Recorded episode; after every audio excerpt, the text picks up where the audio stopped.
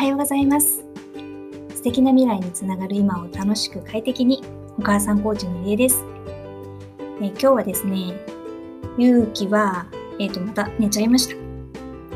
本人は2年ぶりだよとか言ってたんですけれども、え学校終わった後の放課後にですね校庭まで遊びに行ってたくさん遊んできたみたいです。そのせいか疲れて寝ちゃいました。音声仲間としてはちょっと寂しい限りなんですけれども、母さんとしては最近こう思いっきり体を動かして疲れて寝るっていうのがあまりなかったので、なんかそういう点ではすごく嬉しいなと思っています。さて、勇気もいないので、今日は私が学んでいるコミュニティの中で最近気づいた気づきのお話をさせていただきます。皆さんはネガティブケイパビリティという言葉をご存知でしょうか？私はですね、今回初めて知りました。で、えっ、と、どんな、えー、ものなのかっていうのをホームページで検索してみたんですけれども、答えが出ない、対処しようがない事態に耐える力、問題解決能力、ポジティブケイパビリティに対して負の能力、陰性の能力とも言われ、問題を解決しない、問題を抱えておいお抱えておく力とのことです。えー、問題を解決しない能力ってどういうことみたいに思いませんか？思うじゃないですか。で、文章をちょっともう少し読んでみると、ちょっと例題が載っていて、例えば奥さんが話をしていると、旦那さんがそれって結局こういうことなんじゃないの？と一言でね、まとめようとする感じのイメージだそうです。まあこういうパターンって通常よくあるパターンだと、あるあるのお話だと思うんですけれど、こういう旦那さんの話の聞き方だと奥さんは内心ムカッとしてなんか話が止まっちゃうかと思います。それに対して、ああ、そうなんだ。それはなかなか難しい問題だよね。もう少し教えてくれる？みたいにその悩みをもう簡単にね、解決してズバッとこう、切るんではなくって、積極的に話を聞こうとする姿勢だったり力、これがネガティブケーパビリティ、問題を解決しない力だそうです。一緒にこう悩んで考えて、ストーリー性を大切にしていくっていう力なんですかね。で今回この概念がなんか私の中ではこうグッときてですね、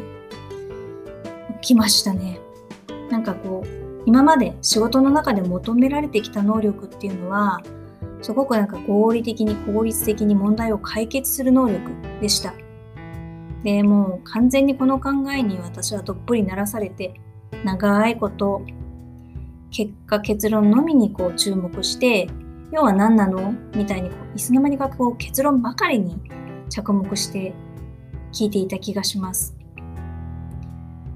ただこれだけ変化がこう激しくなって先は全く見えないし複雑で曖昧なこんな時代に入ってそんな簡単に正解だったり結論だったりが出るはずないですよね。うん、無理無理無理。って考えるとこのネガティブケーパビリティっていう考え方がこれからすごく大切になってくるんだろうなというふうに思いました。メンターさん曰く、その実際自分の目には映っていない、聞こえていない、気づいていない、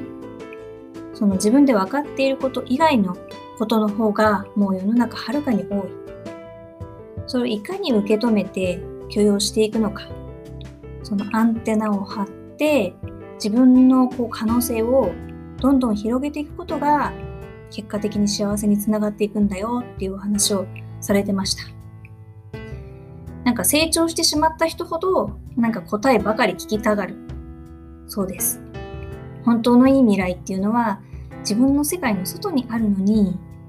こう自分がもう知ってしまっている世界の枠組みの中で、その自分のこう視界とか思考には限界があるのに、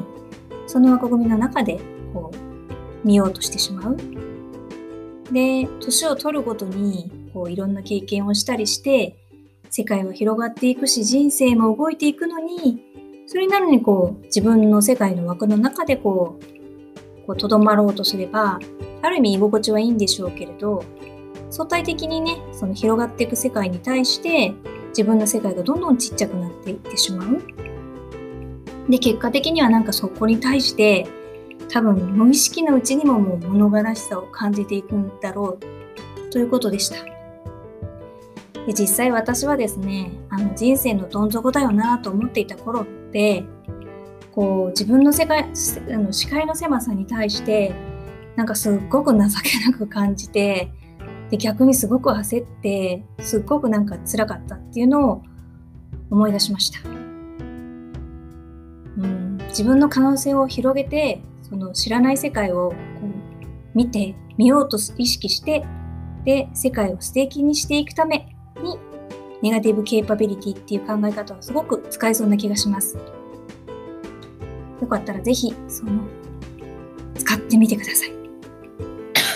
すいません。今日の参照データですけれども、詳細にリンクを貼り付けましたので、こちらもよかったら確認してみてください。今日も最後まで聞いていただいてありがとうございます。これからもゆっくりのんびり学んだこと、気がついたこと、お役に立つそうなことをこう積み重ねつつ楽しく行動配信していきたいなと思っております。共感できるときにはぜひ、いいねで教えてください。コメントも嬉しいです。それでは、今日も素敵な笑顔で一日お過ごしください。ありがとうございます。のりえでした。